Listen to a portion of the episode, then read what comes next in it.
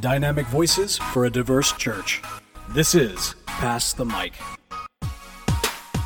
Welcome to Pass the Mic. I'm Beau York, the executive producer for Pass the Mic, sitting here with your normal co co-host, normal host, the host with the most, Jemar Tisby. The man with the extensive bio. The That's man with the, part. extent. I see that's the thing. I can't tell what time it is. I wish I the man, the myth, the legend. It's missing. There's a hole. There's a gap. The myth, the legend, the two-time best-selling author, Mr. Blue Check verified himself, Dr. Jemar Tisby. And then you forget the, the jemartisby.substack.com. But I thought you do that. But don't worry. No, no, he does that. That's all Right. good. See, this is what happened. We went we went video first, so now Ryan is in charge of all of this, and so I've lost. I, I don't know anything anymore. I'm I'm I'm completely useless as I have always been on this show.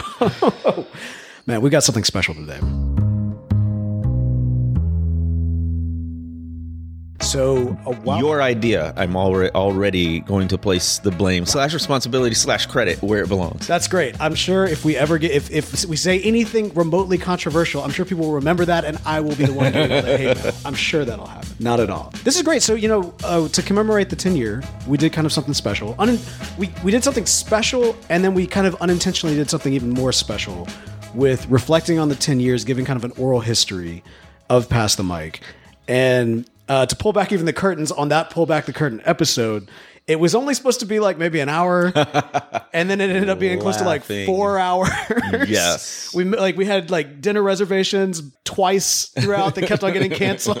it was it was a whole thing, and then by the end of it, we realized there were a lot of things we barely scratched the surface on, and so given the fact that after you know getting uh, the audio and realizing that you know to tell the story, we really need to kind of you know pull out these moments from history to kind of go along with them. It's a it's a heavy lift on the production side, but I think it's something really special. And why not revisit some of those moments that we we really wish we had done then? Yeah, yeah. Go a little deeper into some particular segments, which always going to shout out your incredible production and editing on not the voice, the microphone, the pass the mic story. If you haven't listened to that five part series, you are missing out. And I don't want you to miss out. I care about you too much. I want you to make sure that you go back and listen to it.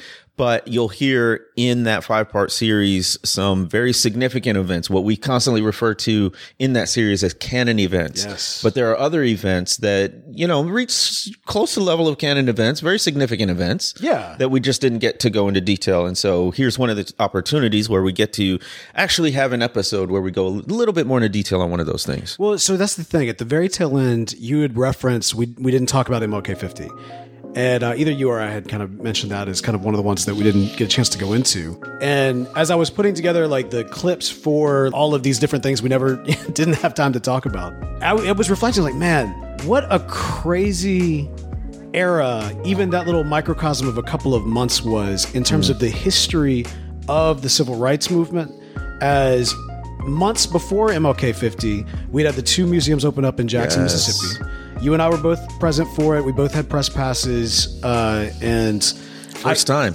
yeah. Official press passes. it was uh, the entire event was unfortunately crashed by some guy who was running the country at a time In Jackson, Mississippi, President Trump took a private tour of the Civil Rights Museum that opened today.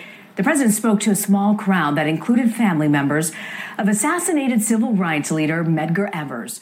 It was very frustrating because they kicked me out of my studio. The the uh, the special forces or the um uh, what- Secret Service? The Secret Service kicked me out of my studio because we were in the block radius of the two museums opening up. Wow. And I had to. Well, let, let me let me. I'll put it this way: my equipment was still in in the building. Yeah, the equipment was there, and the Secret Service were guarding the building, and then I had it when I needed it.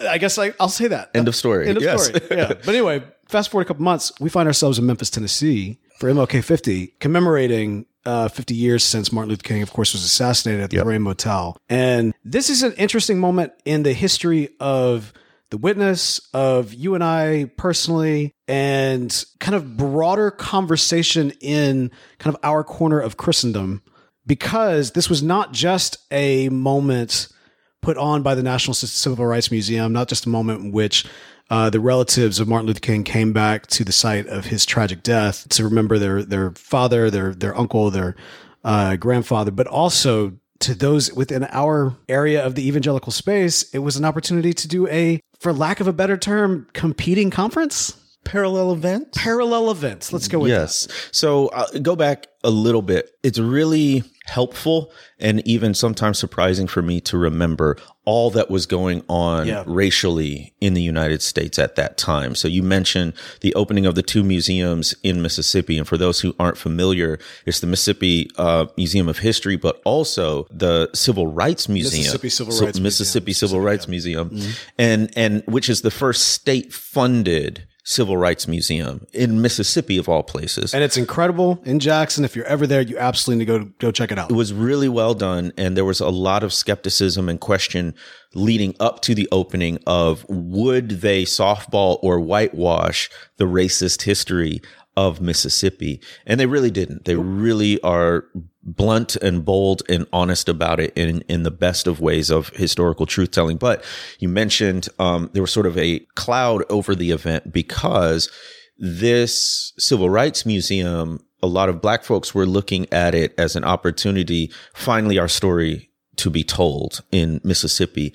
And then the then governor of Mississippi at the time Phil Bryant invited Donald Trump then president and and that caused an uproar to the extent that John Lewis the congressman pulled out of the event and several other folks who were scheduled to speak pulled out and peace. Civil rights icon Congressman John Lewis and Mississippi Congressman Benny Thompson boycotted the event, saying in a joint statement President Trump's attendance and his hurtful policies are an insult to the people portrayed in this civil rights museum. So, once again, Mr. President, we don't need you to tell us in Mississippi what a civil rights movement is about. Jackson's mayor Chokwe Lumumba held a press conference with civil rights activists ahead of the president's arrival. We're standing in accord with what the ideals of this civil rights movement means. And that is why we choose not to share a stage with Donald Trump. And then it was almost, it was sort of anticlimactic in the sense that Trump did come, but it was for a private tour and wasn't part of the grand opening events. So anyway, that was middle of December. And then four months later, we have MLK 50. So it's sort of in the air, this conversation about race, especially among Christians, in a way that is easy to forget how much conversation was going on at that time. And then the MLK 50 event wasn't just about that particular day, April 4th. It was the months and months leading up to it Yes. that people were thinking about it, talking about it, articles, all of this stuff. So it is a, a, conversation topic in almost every circle of Christianity, of the national conversation. And here we are at the sort of epicenter because uh, Memphis is, of course, where King was assassinated, and the National Civil Rights Museum is built onto the Lorraine Motel.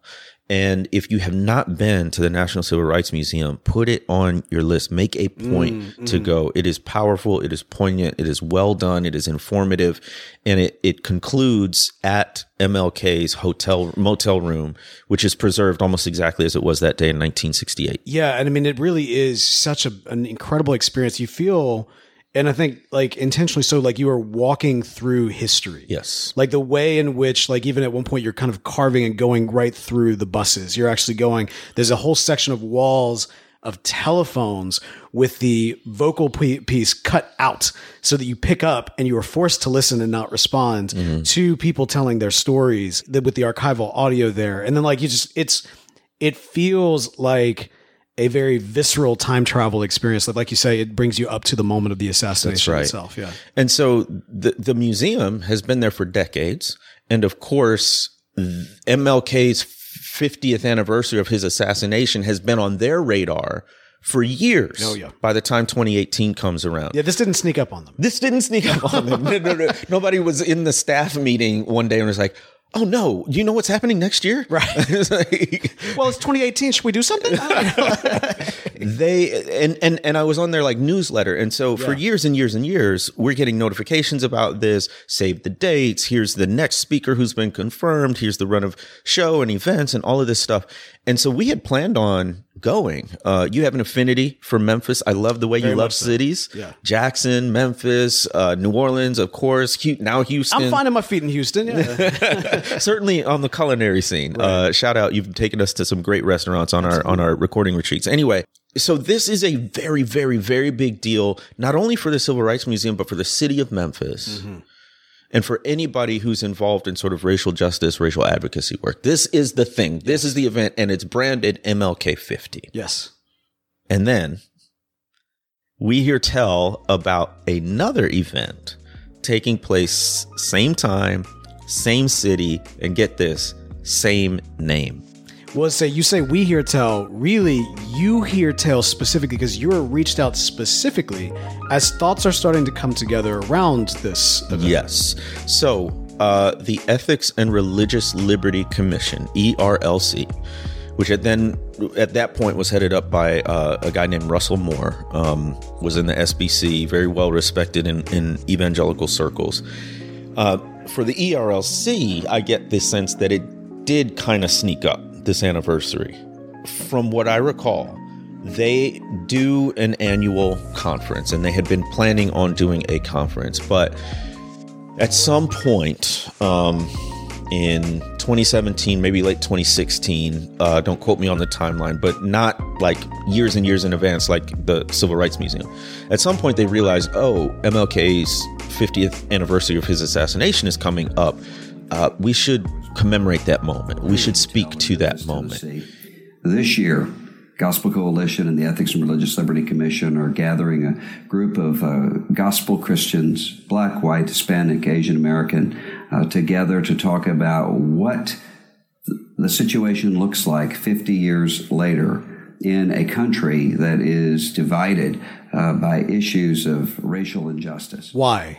I'd be very curious to know the answer to that question. I can only speculate. Um, I'll bet you there are some interviews where where Russell Moore's explaining that. Sure. But my sense is because we were deeper in that world at that time, my sense is, like I said before, this conversation's pretty pervasive uh, around race. Right. Whether it was stuff Trump was doing or the Unite the Right rally or, you know, Black Lives Matter, anything of that nature, it had been coming up more and more in evangelical circles. Hello, I'm Russell Moore. I'm here with the NFL's Benjamin Watson, and we're going to be together uh, here in April at MLK 50 uh, event. Benjamin, uh, why are you excited about our, our time together coming up? Well, uh, number one, because you asked me to come.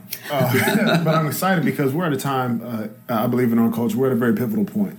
And over the last several years, uh, race has been brought to the forefront in various ways. Do you think that, I mean, this is perhaps a dangerous speculation, but do you think that it does stem from the standpoint of not just race as a broad conversation, but it's specifically that the racial reconciliation movement of the past decade has brought us to a place that is clearly failing hard. And so we need to do something like in more of like a symbolic gesture as opposed to, uh, you know what I mean? So I think a couple of things. One, Russell Moore, more than a lot of evangelical leaders, has been paying attention to this conversation. Yes. So I think he's genuinely committed to progressing in terms of racial reconciliation and, and the conversation among evangelicals. So that's one factor. The other factor, I think, is there had been a sustained conversation and even pressure on evangelical organizations and institutions from the Gospel Coalition, which ended up co-hosting that parallel event with the ERLC. That's right, yeah. To uh, you know different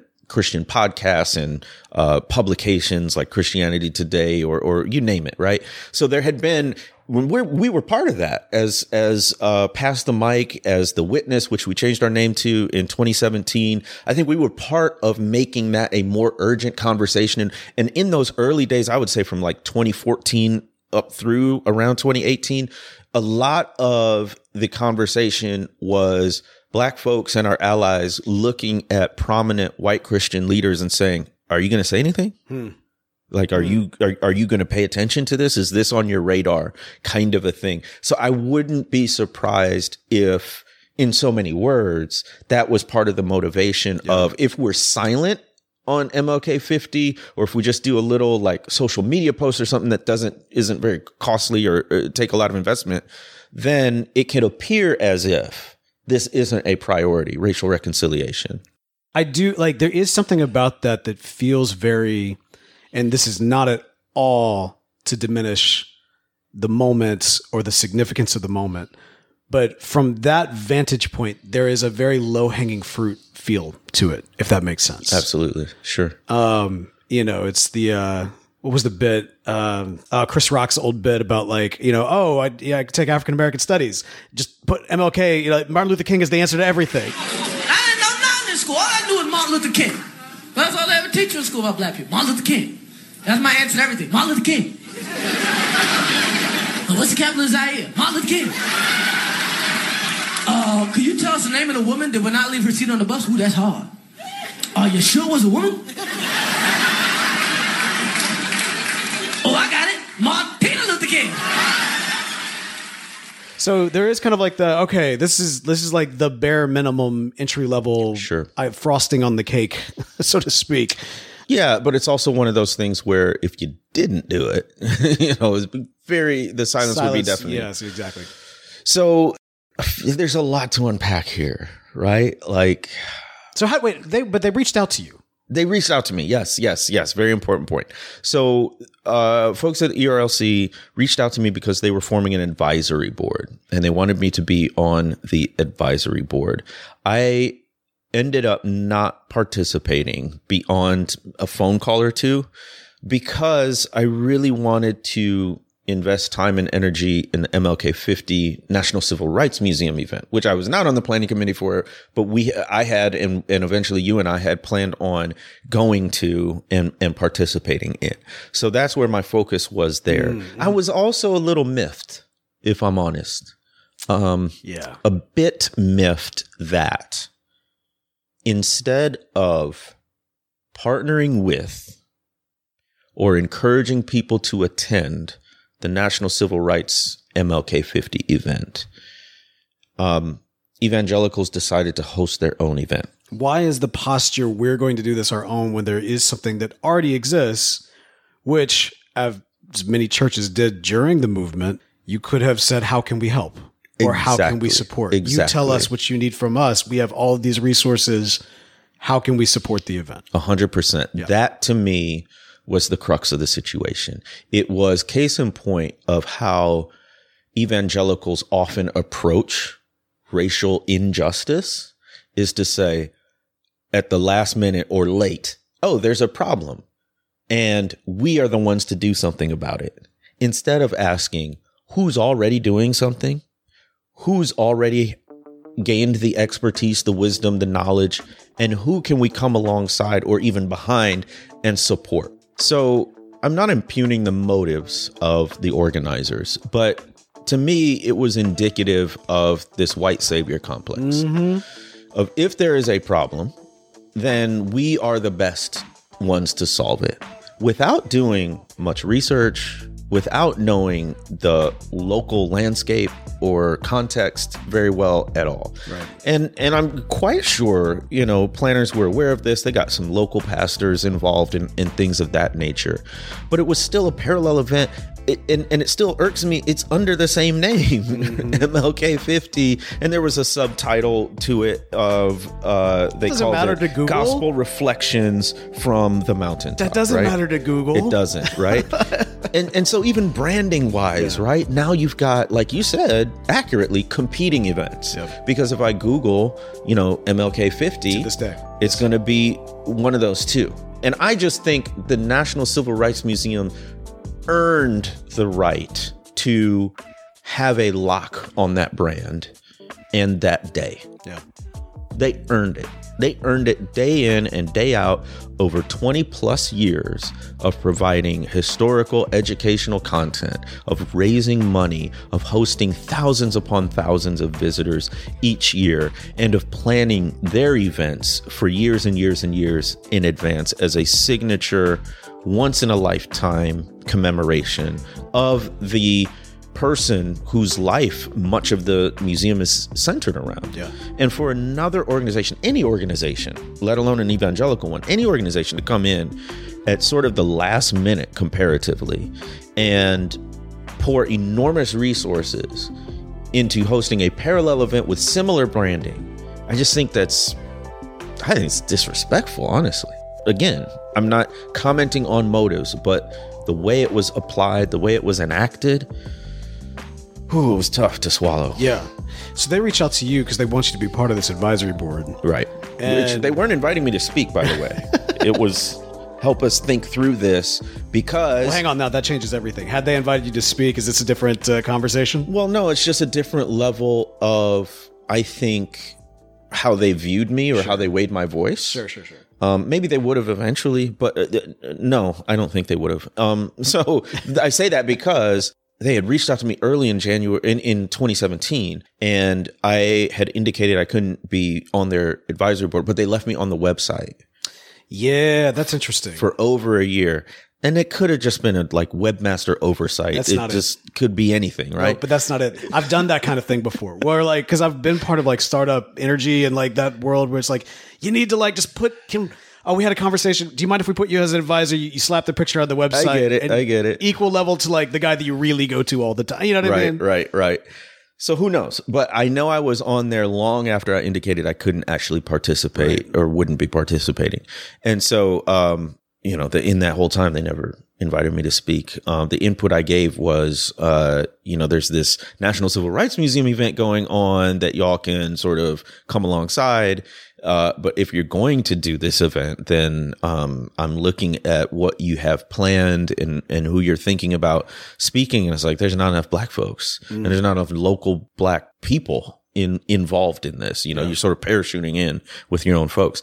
So anyway, um, all of that was going on. They wanted my input. I, I, I Which they did expand the roster. they did definitely expand the roster, and you can look at it now, and and it's a lot of great speakers who I respect. About to say, like a lot of the folks that did speak that we've got a lot of love and respect for, and even a, a lot, not all, a lot of what was said, um, still really powerful stuff. Yes, absolutely. There were very powerful uh, talks given by Charlie Dates, Micah Mm-hmm. Edmondson, Christina Edmondson. You know, there's there's a there's a list here Yes. of really uh, informed people who I think added a lot of value.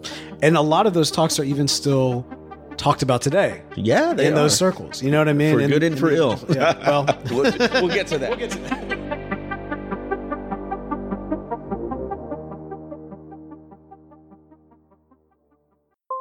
Hey, everybody, this is Tyler. This is Dr. Jemar Tisby. And we are excited that you're listening to this episode of Pass the Mic. But let me encourage you to support us. You can do so by going to patreon.com forward slash Pass the Mic. And for just $1 an episode, Just a dollar? Now that's the bare minimum. That's four quarters. But if you want to go higher, Okay, you five, can go 10, higher. 15, That's 20, right. 25, whatever it is, that will keep this show going and keep the high quality that hopefully you enjoy. So thank you for listening, but you can take it to the next level. Patreon.com slash pass the mic. We appreciate you. Hey folks, Dr. Jemar Tisby here, and I want to make sure that you know about the Justice Takes Sides brand. This is merchandise, this is apparel to help you represent your values. This is about getting people off the sidelines and into the struggle for justice that's ongoing today. Go visit justicetakesides.com, get your merchandise and apparel there, and follow us on Instagram at Justice Takes Sides.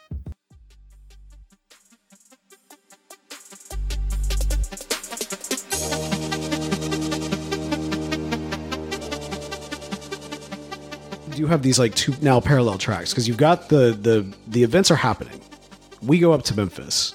We're with press passes. with press. Passes. I just want to shout that a out. lo- just and like I a think you slight- did that, so shout out. well, you know, I, I think it was a, it was a team effort, but um, but anyway, yeah. So we got the we got the press press passes, and um, we are now participating in that regard, not as not as people creating content, but as Mm-hmm. people there to report and experience and and tell the story thereafter.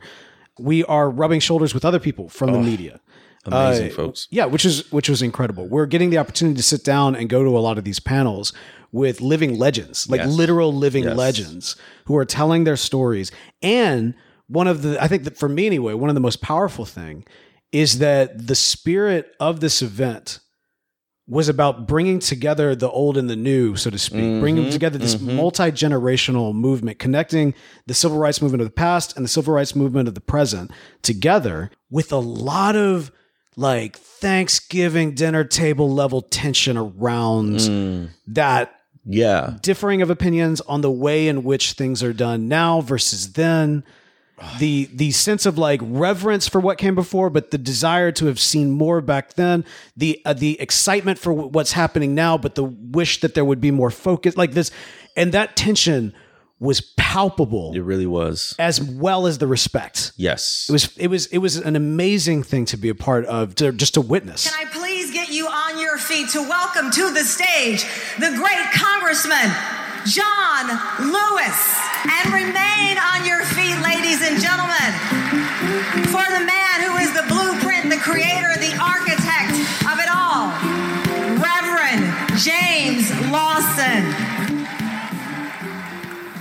We may have bits and pieces here and there and yonder.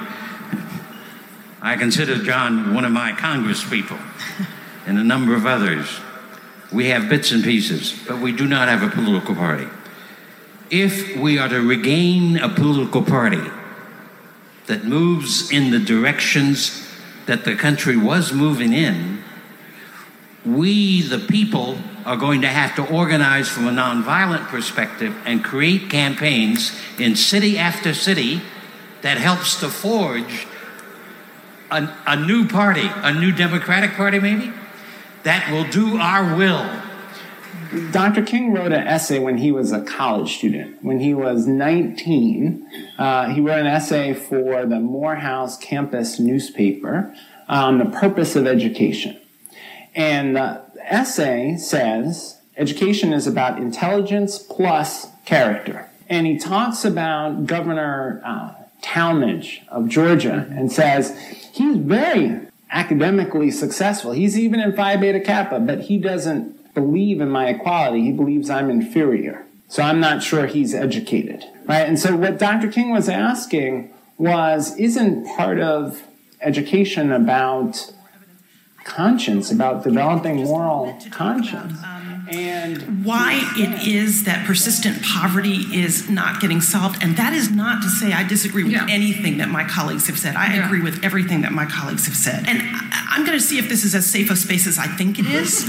Um, because I'm going to say that one of the things that has been a surprise to the black middle class community is that abandoning the inner city didn't work for us, right? Abandoning poor black middle underclass did not work. Okay, I've got, I'm egged on now. So. Yeah, so I'm glad you brought that up. So I just want to uh, invite people to remember with us what that event was like. So number 1, it was a who's who of like public intellectuals, racial justice folks, activists all over the board. So I met Roland S. Martin, the black journalist. I met Beverly Daniel Tatum, author of Why Are the Black Kids Sitting Together in the Cafeteria. I met Bernice King. When my father, when my mother uh, came back to Memphis uh, 50 years ago on uh, April the 8th, I was not able to come. And so this is especially meaningful for me to be here uh, 50 years later uh, around this uh, commemoration that we are having. I think it's youngest daughter of uh, Martin Luther and Coretta Scott picture? King. I Got the picture. yeah. I met, uh, well, we went to events with uh, Congressman John Lewis, Yeah. with James Lawson, an activist. Um, uh, we met Bree Newsom. Bree- personal hero that was big. Yes, yes. Uh, she she climbed the uh, flagpole in front of the state house in South Carolina and took down the flag. She's a big inspiration for me with Red Flag. Yeah, With the great point. podcast, great yeah. point. She's I still um, learn a lot from her to this day, and we actually got to do a brief interview with her. Yeah. One of the things that we are constantly having conversations about is like the usefulness of the term racial reconciliation. Pluses, minuses. What is your take on that term? I think the, the issue reconciliation is not the problem, right? I think it's the it's the unwillingness or the reluctance to also include justice. That's the issue. And I think King spoke very much to that. He, he wasn't, he was calling for peace, but peace requires justice. There's no such thing as peace in the absence of justice. Like that kind of peace is just order. You Which know what I mean? was Like when, an incredible honor. She was so gracious. So gracious. Yeah. Like had no I had never heard of us, I'm sure. Instantly treated us like we were family. Like it was, it was incredible. She even said yes was amazing. So uh, shout out to to Bree Newsom Bass now. And one of the things that I loved about the event is that faith was infused throughout it. Yes. And effortlessly This so. afternoon, we remember the man who had a faith like none other. And we celebrate his legacy by committing to answer the question that he posed Where do we go from here? I did go to the Vatican. I'm still processing that. Um, I went to the Vatican to have a private meeting with the Pope, um, and I was actually very nervous uh, for a number of reasons. One of which, I'm not the head of a nation.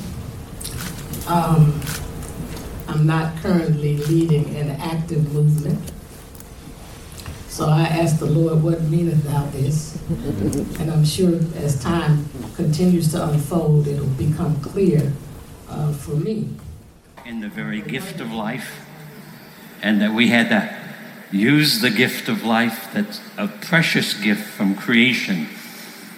We have to use that gift of life and exploit it on the noble sides of humanity. It wasn't as if okay here's the part where we talk about religion. It was simply a result of the guests they had the speakers they had the fact that it was very black centered you cannot do an event commemorating mlk the reverend uh-huh. dr mlk or talk about the civil rights movement of the 50s and 60s the core of which was the black church without a faith element. And what I appreciated about it was that it was organic.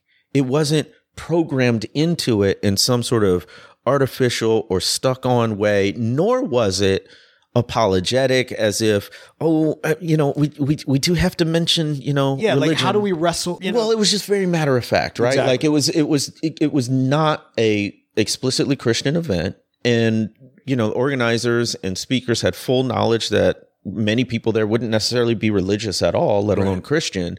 But it just came out and not in a forceful, proselytizing, shove it down your throat kind of way, but a natural, organic, you know, people would make reference to God, they would have a segment where they spoke, but they would open in prayer, and that wasn't necessarily on the agenda. Yep. Uh, they were singing, all of that stuff. So it was so interesting that there's this parallel event which is billed as gospel reflections, right? Billed as explicitly Christian. And yet you could go to the National Civil Rights Museum event and feel as if you were immersed in a sort of Christian event uh, with all the references and the way it informed um, the program. Well, it's an event that is put on by many Christians as opposed to a Christian event. Yes, exactly, And it- exactly. and so it kind of, you know, so it, you know, as we kind of referenced before when we showed up at this thing, as media, there with kind of press passes for the witness for Pass the Mic, which is a specifically Christian media outlet. You know what I mean? Like the fact that we were there and we could just kind of talk about it. We just be there, yeah. Very natural. Be us. Yeah. It with was- other people from, I don't know, MSNBC or, you know, from whatever blog, sphere Yes. and everything else. And there was no weirdness about the- Right. you know what I mean? Like that was refreshing Yeah. and kind of welcome as we were new to to being at an event in that capacity uh, the other thing i really appreciated about it was the topic of conversation Mm. which was a lot of different topics but in general it was not should we do racial justice which is a conversation a lot of christian spaces the conversation was how do we do racial justice? And that's where you get to the intergenerational kind of back and forth about shortcomings of the movement 60 years ago um, the ways the present movement has tried to correct the conversation about is there an overcorrection or is there enough informing of past generations to present generations? That was an incredibly generative solutions orient and, and it was done in a spirit of let's move forward let's find solutions not combative you were wrong i'm right kind of a thing Yeah. It felt like even even at the larger events, because there was the one that we went to that I'm thinking specifically where you had all of these icons from the past and present Yeah. up on stage. And, you know, there was this sense of active debate. Like, you know, it just it was amazing to me that we got a chance to be in this reflective moment of which, to be honest, at that level, with that spotlight, with that level spotlight, there hasn't really been since. That's right. That's right. Um, the closest I think I've come to it was the grand opening of the Equal Justice Initiative's uh, lynching memorial and Mm, museum. yes. Yeah, yeah, Had a right. similar vibe to that on on the grand opening, but it's rare. It's so rare. Uh, once every few years, if that, right?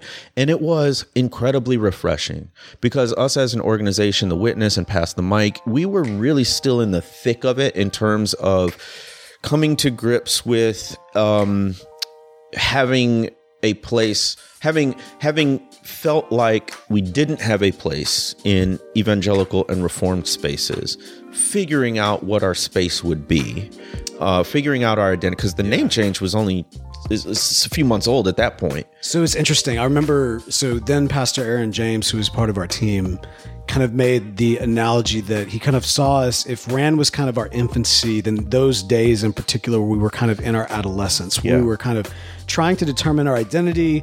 Maybe sometimes that was like a little bit of like chest puffing out and, you know, and that sort of thing. And maybe sometimes it was, we might have like, you know, stumbled over some things. We were kind of finding our footing. But for the most part, it was this very like, okay, we have to make some decisive moves and like, you know, make some bold statements early on as we are declaring ourselves. Some might say justice takes sides. I don't know. that's right. That's right. So all, all- I say all that to say it was an incredible event. Yes. It was very well done. It was extremely informative, creative, thought provoking, and it would have edified anybody who went there with an open mind. And I'm grateful that we did. It, it was, it remains to this day one of the seminal events of my, you know, background in, in racial justice advocacy. So that's the thing. We're there, we're having this amazing experience. But at the exact same time, literally down the street, literally down Literally, yes. Main Street, the the other event is going on. And as was already been referenced, uh, some of the speakers are people that we greatly uh, respect. A lot of great talks that to this day still have significant relevancy uh, for those you know in, inside evangelicalism. King was known to listen to the spirituals for hours on end, not just being entertained, but listen, learning their theology, imbibing their hope.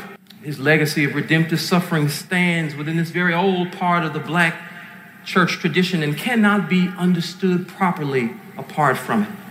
From King's redemptive suffering. when this suffering. chief tax collector made rich not from the hard work of his hands, but from the manipulation of his own people. When he received salvation, he makes a startling pronouncement. He actually says that he will give to the poor and restore those he has defrauded. The man who hurt and defrauded others is now the same man who can help those he victimized and pilfered. We can learn much from Zacchaeus about the kind of evidence that should mark the lives of people who walk with God. He recognizes that he has defrauded people and that the poor need the help of the wealthy. Now, I must admit, as I prepare to leave the stage, I'm taken by Zacchaeus' honesty and his desire to restore what he took. But I must also admit that this gathering today has got to do more than apologize. We've heard apologies. We appreciate the Southern Baptist Convention apologizing in 1995 for its participation in and compliance with slavery and segregation. We appreciate that apology for its absence in the civil rights movement. But what I want to propose to you as I lead today is we need to move from apology to strategy. The same groups of people that hurt entire generations through segregation are the same groups of people that can now end segregation. We can fix the problems that we've created.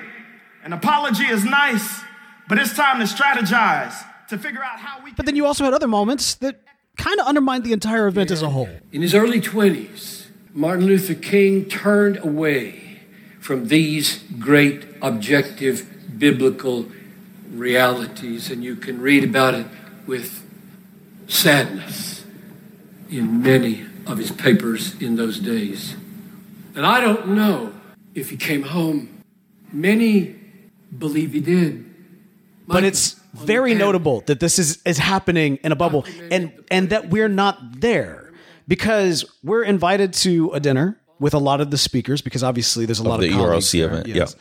Um, I, there's one point in the evening you and I are getting dinner at a restaurant, and some Pass the Mic listeners. You remember this? I do. Yeah. And they come in, they're like, "Oh, Jemar Tisby, and you- you're the white guy, right?" But like, you know, it's interesting because they they assumed that you were actually part of the, the ERLC, event. Well, yeah, which would be a natural assumption, I'm sure, at that point. Um, but yeah, we that was we we met uh, Beth Moore for the first time. That's right. Um, we we interacted with some PTM listeners. We connected with some Man. longtime friends. You pulled up a picture from uh, the dinner that we had, and it's so interesting looking at this kind of who's who picture plus me. And I'm like, and I have been like the oddball out in a lot of different scenarios. I'm not, I'm not, you know, afraid of being that guy, but it is always interesting. Like, oh, what a historic image. If I wasn't in it, no, I'm grateful. I'm grateful that you were there.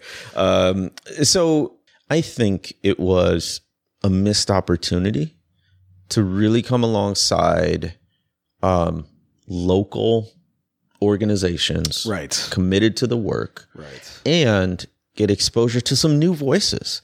Because as amazing as a lot of the speakers were at the ERLC TGC event, in a sense, it was the usual suspects. It was folks. Yeah. It was folks in those circles you would have heard of, and you would have been excited to hear speak. Um, but it wasn't new voices, and it and they weren't voices informed by different streams and traditions in the activist, uh, you know, circle. Okay, so I'm gonna. This is the part where I'm gonna play some devil, devil's advocate. Okay, because there's there's a couple of different angles to slice this, and one is exactly that. Let's let's start off with that, right? Because the the reality is, is that from what we got to experience with this like deep level inside you know family conversation closed like closed door conversation happening on a large scale right?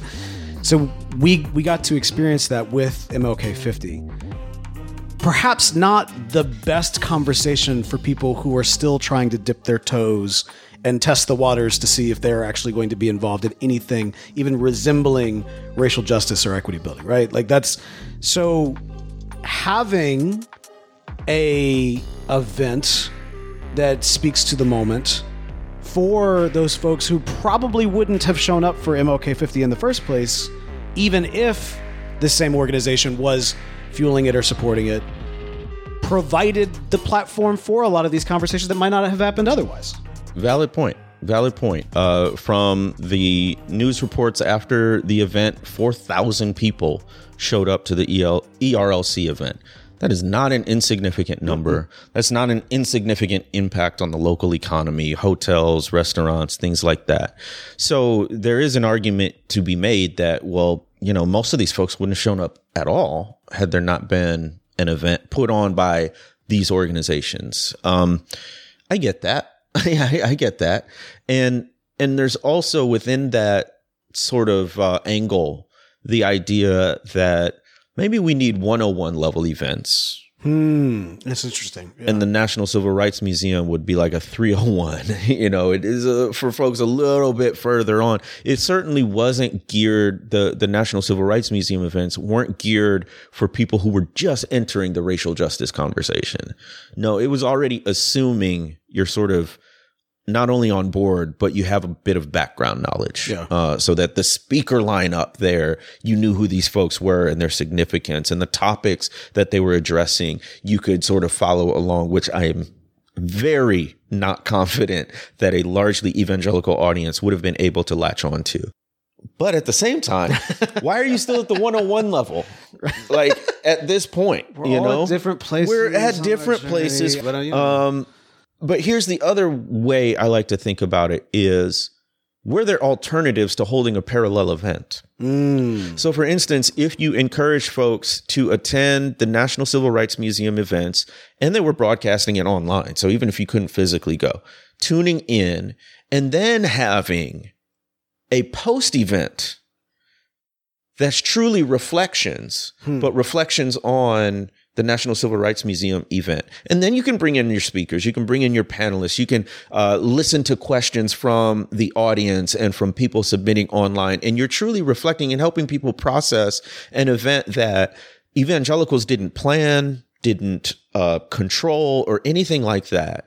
But you're encouraging folks to get out of their silo especially on topics like racial justice, where honestly, evangelicals don't have a real healthy, in shape silo to begin with. Hmm. It's not super great to be in that silo, but encouraging people to get out and then, and then, okay, come back. Let's process this as the church. Yeah. Let's process this knowing our history and our patterns of not addressing this really well and and deal with that, right? And that's just one scenario. We can think of half a dozen other scenarios if we had enough time, right? Hmm. And and to say that we could have accomplished similar goals a different way that w- maybe not even wouldn't have taken away from the National Civil Rights Museum event, but would have added to it.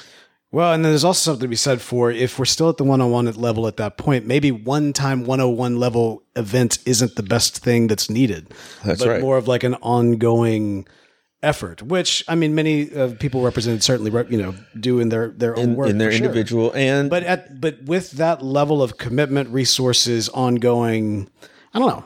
I mean, well, you know, and and just to be fair, the ERLC TGC event, they uh, contributed sixteen thousand dollars to a local pastors fund, right? And they scholarship, right? Yeah, there was they they gathered over a million and a half dollars for uh, I think it was local scholarships um, for Christian colleges and institutions, people in the Memphis area. okay, okay. So they were trying. They were they were at least cognizant of let's not just dip in, extract, and leave.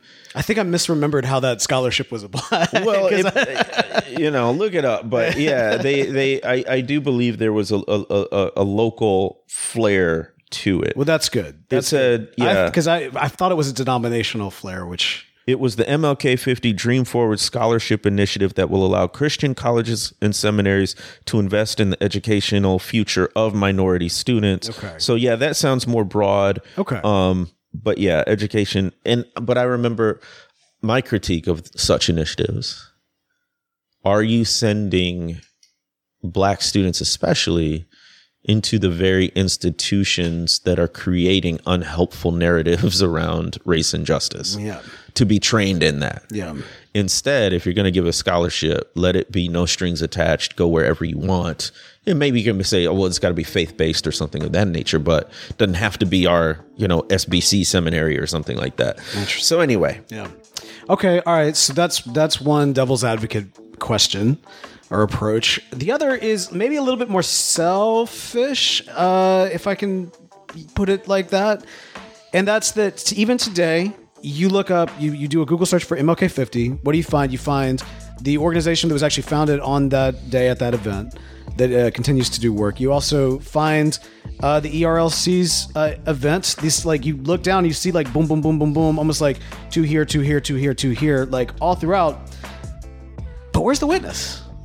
Where where where is where's the the work that we did? Where's the podcast episodes? Where's the the content that we created? It's not that we didn't create it because we definitely did, but what was the long tail value of us making the choice to do the MLK 50 as opposed to the ERLC's MLK 50 tagline TBD?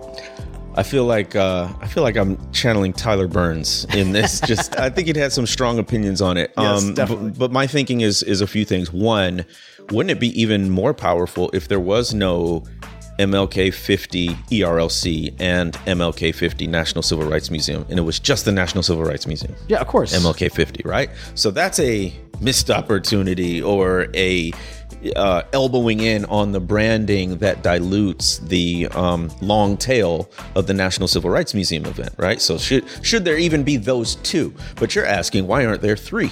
Essentially, Not necessarily even that. It's really more of like what what was gained or what was the point.